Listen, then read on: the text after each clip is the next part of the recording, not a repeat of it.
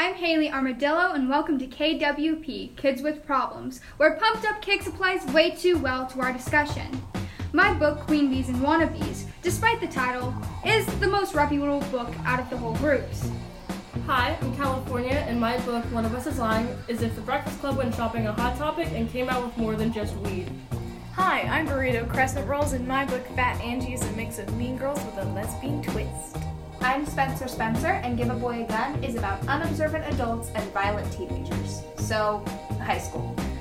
My name is Himalayas, and my book Restart is about people not just falling off roofs, but into deep dish depression. My name's Rochelle Cahoots, and my book is about a whiny little bin. Storage bin, because that's where he stores his emotional baggage.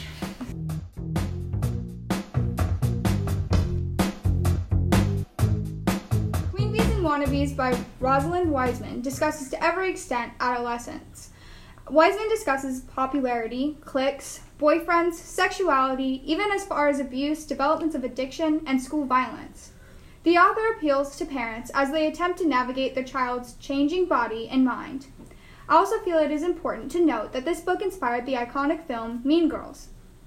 Although Mean Girls is an exaggeration of modern teens and their lives, do you still think the movie, and ergo the book, which follows the same formula as the film, to some extent is an accurate portrayal of the social dynamics and common conflicts in high school? I think that it's really accurate, but it is exaggerated for movie book sake, just to show it a lot clearer. So the exaggeration makes sense in this circumstance. Of the mindset of like a teenager. Yeah, I I think especially in conflicts too, you see, especially in the main clique, as you follow the the protagonist, she has this cattiness with you know the head of the group, the queen bee, and I think although girls don't like to admit it, that is a similar dynamic between other girls. You see that you know in Conflict. times- Connection. conflict. Yeah. Um, I've always thought that the events in kind of these coming of age movies where there was always like a big clique of popular girls or whatever is kind of not really based on like events that might actually happen, but kind of on how the teenager might perceive it. So like they might see it as something far more dramatic uh, as than it actually is, but that's how they feel like it's going. Stuff that we see in movies, all of the situations in some way or another manifest into what we're going through, and we as people and teenagers just uh, over exaggerate and think in the short term instead of what happens long term. We're so focused on this one thing and what's happening that we miss the bigger picture of like life in general. But also in high school, everything is this is the way it ends, and if I don't get it perfect, then it's wrong.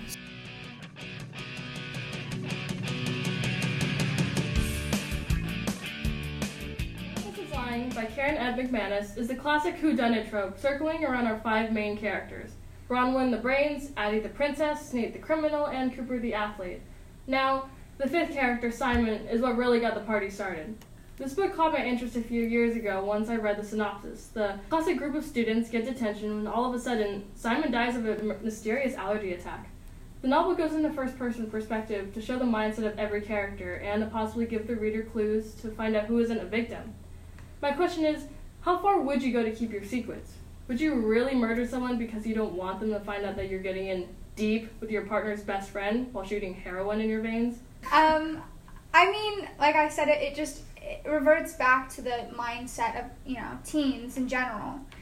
It's very do or die like. Yeah, and I can see you see especially like with school violence, kids think to that extent. Maybe not as dramatic as this, but they do use more dire and more violent methods in order to solve their problems if they're desperate. Yeah, I kind of see it as this kind of motive thing. Like, um, while I was researching this, I saw a case where this 14 year old kid manipulated his best friend into stabbing him multiple times. This was a case in 2004. And the reasoning behind it was that he just wanted to get out of a rough home life.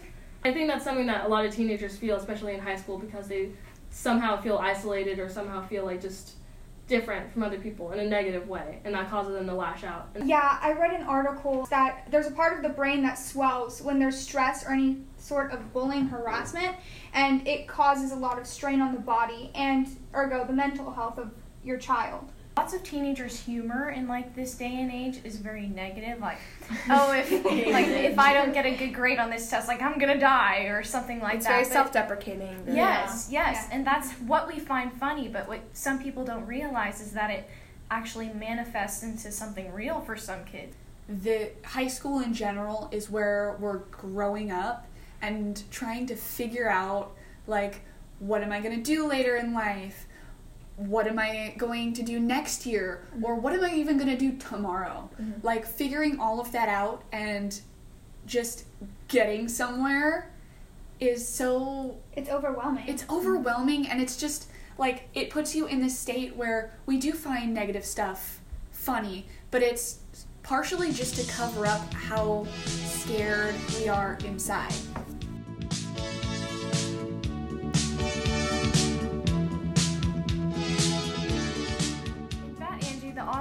E. E. Charlton Trujillo presents a story about bullying and harassment given to Fat Angie for being an overweight teenage girl by the kids at her school and even her own family.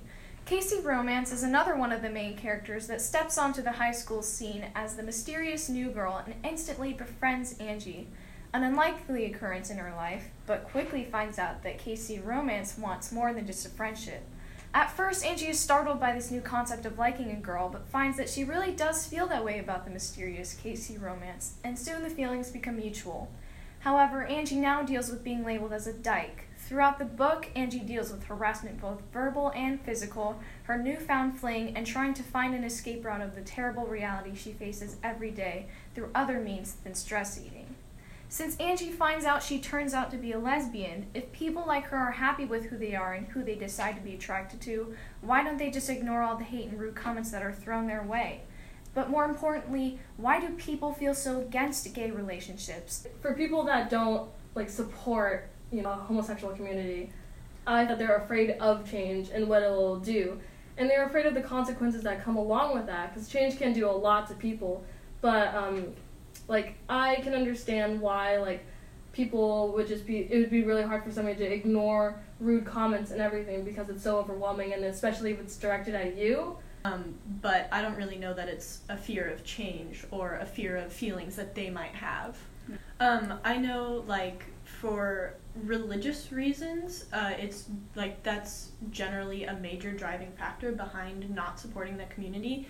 And um, I think it's not really that they're afraid of change per se, it's that they just don't think it's uh, like natural I definitely know that when you're being bullied for being like a nerd or having these things that you kind of can control, it's one thing. But being bullied over something that you have no control over can weigh down on you a lot more than just a personality trait.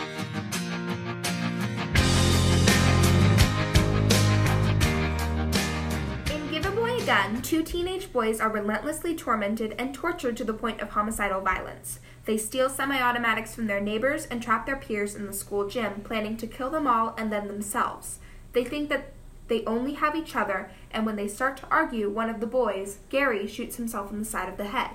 In the confusion of Gary's sudden suicide, Brendan, the other boy, is attacked and beaten to a coma. The story is told through a series of first person accounts in the style of several chopped up interviews. What do you think the boys could have done to let out their anger that doesn't involve violence because they did this thinking it was the only way out of the horrible situation they were in? you know, I think the best way to solve it would probably be talking to someone that you trust. It's important to talk to someone that didn't have that complete rage. Yeah. I think that they use violence is because unfortunately it works. It sends a message mm-hmm. and it makes a very big statement. And that's very unfortunate and it's really sad for our society, but it does get the message across and it does give them the attention they wanted. like talking to an adult or like a parent it does help mm-hmm. despite the fact that people are like oh my parents not to understand. There are There other are- adults there out are there. other adults out there. Mm-hmm. There really are. And you mm-hmm. have to remember like your parents have been teenagers at one point and all of these adults have been your age and have gone through what you're going through right now. If I was in that mindset, like I would just think that this person, like the adults at least, they would not understand it. They would brush it aside. So you may think, oh, this doesn't relate to them. Oh, they don't know what I'm going through. Like, they've been in these situations. They know how to get around it and, like, work it out.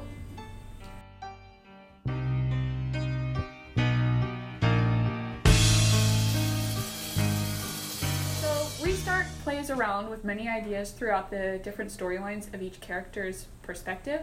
However, the one that stands out to me is when Chase Ambrose, the main character, falls off his roof and can't remember. Um, he goes through the difficulty of trying to regain his memory. However, as he does so, he realizes he, how much he hurt people in the past by bullying them.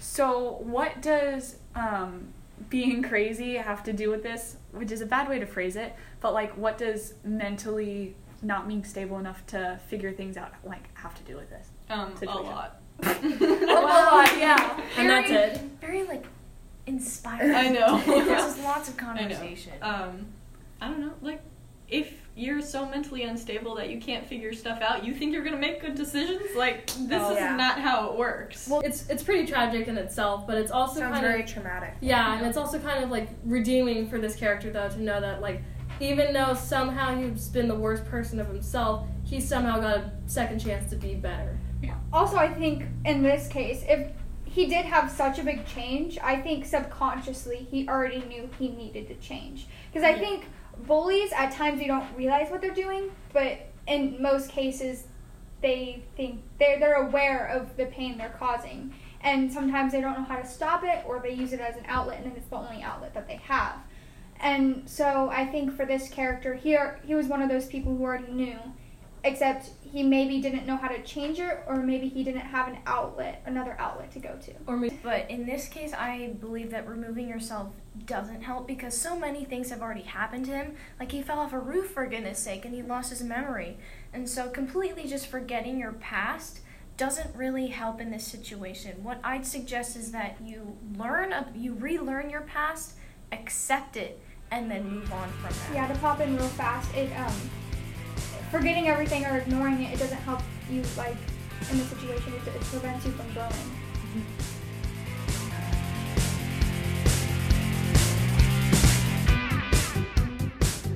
So, Bullyville by Francine Prose covers some really important topics, but I think it takes on too much for a mediocre writer and shallow, underdeveloped characters. Um, so, Bart, the main character, he loses his father in 9 11 and ends up going to a schmancy private school. Uh, he gets bullied by one of the kids there and then ends up keying his bully's Cadillac Escalade um, Yeah. because that's logical, naturally. Um, and then he volunteers at a hospital as penance uh, through a program that the bully's father set up. Um, so basically, I wanted to ask do you guys think there are certain personality traits that make people more predisposed to bullying? And if so, what? Like, do- absolutely think that has something to do with it. Some people, and I know this because my sibling is this person, some people are very easily targeted because of how open about themselves they are. They're very, they make themselves very vulnerable. And in that case, it becomes very easy for people to attack them, target them, because they already have their guard completely down. I personally think that the background that they do come out of is very significant to, you know, point out why their actions are so harmful. It's mostly like I've been raised and taught to know that like don't be so hard on bullies even though they're they can be awful, you don't know what it's like behind the curtain. Like it's a big it's a big trope with TV shows too when they show the bully side, you know? Like um like for example, Mean Girls with Regina George, she's been put on this high pedestal her whole life she doesn't know how else to act except be on that high pedestal, pedestal no matter what. And then another example, um, Nelson from Simpsons, he lives in a really awful household. His mom is a stripper, you know? And he can't really take out that anger on anything else but then bullying other people. So, like, backgrounds with they, how they live and how their parents treat them, in my opinion, are very significant in creating a bully. We're in a very cookie cutter society of Yes, like, if you don't fit Yeah. that shape, then you're like thrown out. I I know. don't know. I, I, think that's relate. changing. I think But that's changing. I think that's changing a lot. Especially with our generation. They also are like getting judged for it. You know, they're being labeled as oh that society that is entitled. And sure that like some There of them, are there things- are things about them that make them naive and entitled, but there's also like aspects of them where they're like they're more environmentally aware and sure they're more technology based, but that goes into the whole like they're trying to be social with also like trying to be successful. Okay, okay, okay, cool. Wait, wait, wait. I have a very important question for you all. Um, if you're gonna buy a Cadillac, why would you buy the minivan? I have no idea. If you're gonna spend the money on a Cadillac, why on earth would you buy a minivan? Mom car. Yeah, why? You know why would you buy a friends you minivan could when fit you in there? like- I, I could fit so many friends in there. Drinks, people. No. Yeah, but Do I you don't know how many cupcakes you could fit in the minivan? Why are I know important? I know, but I'd rather have like a really sexy, you know, white Cadillac than like a yeah.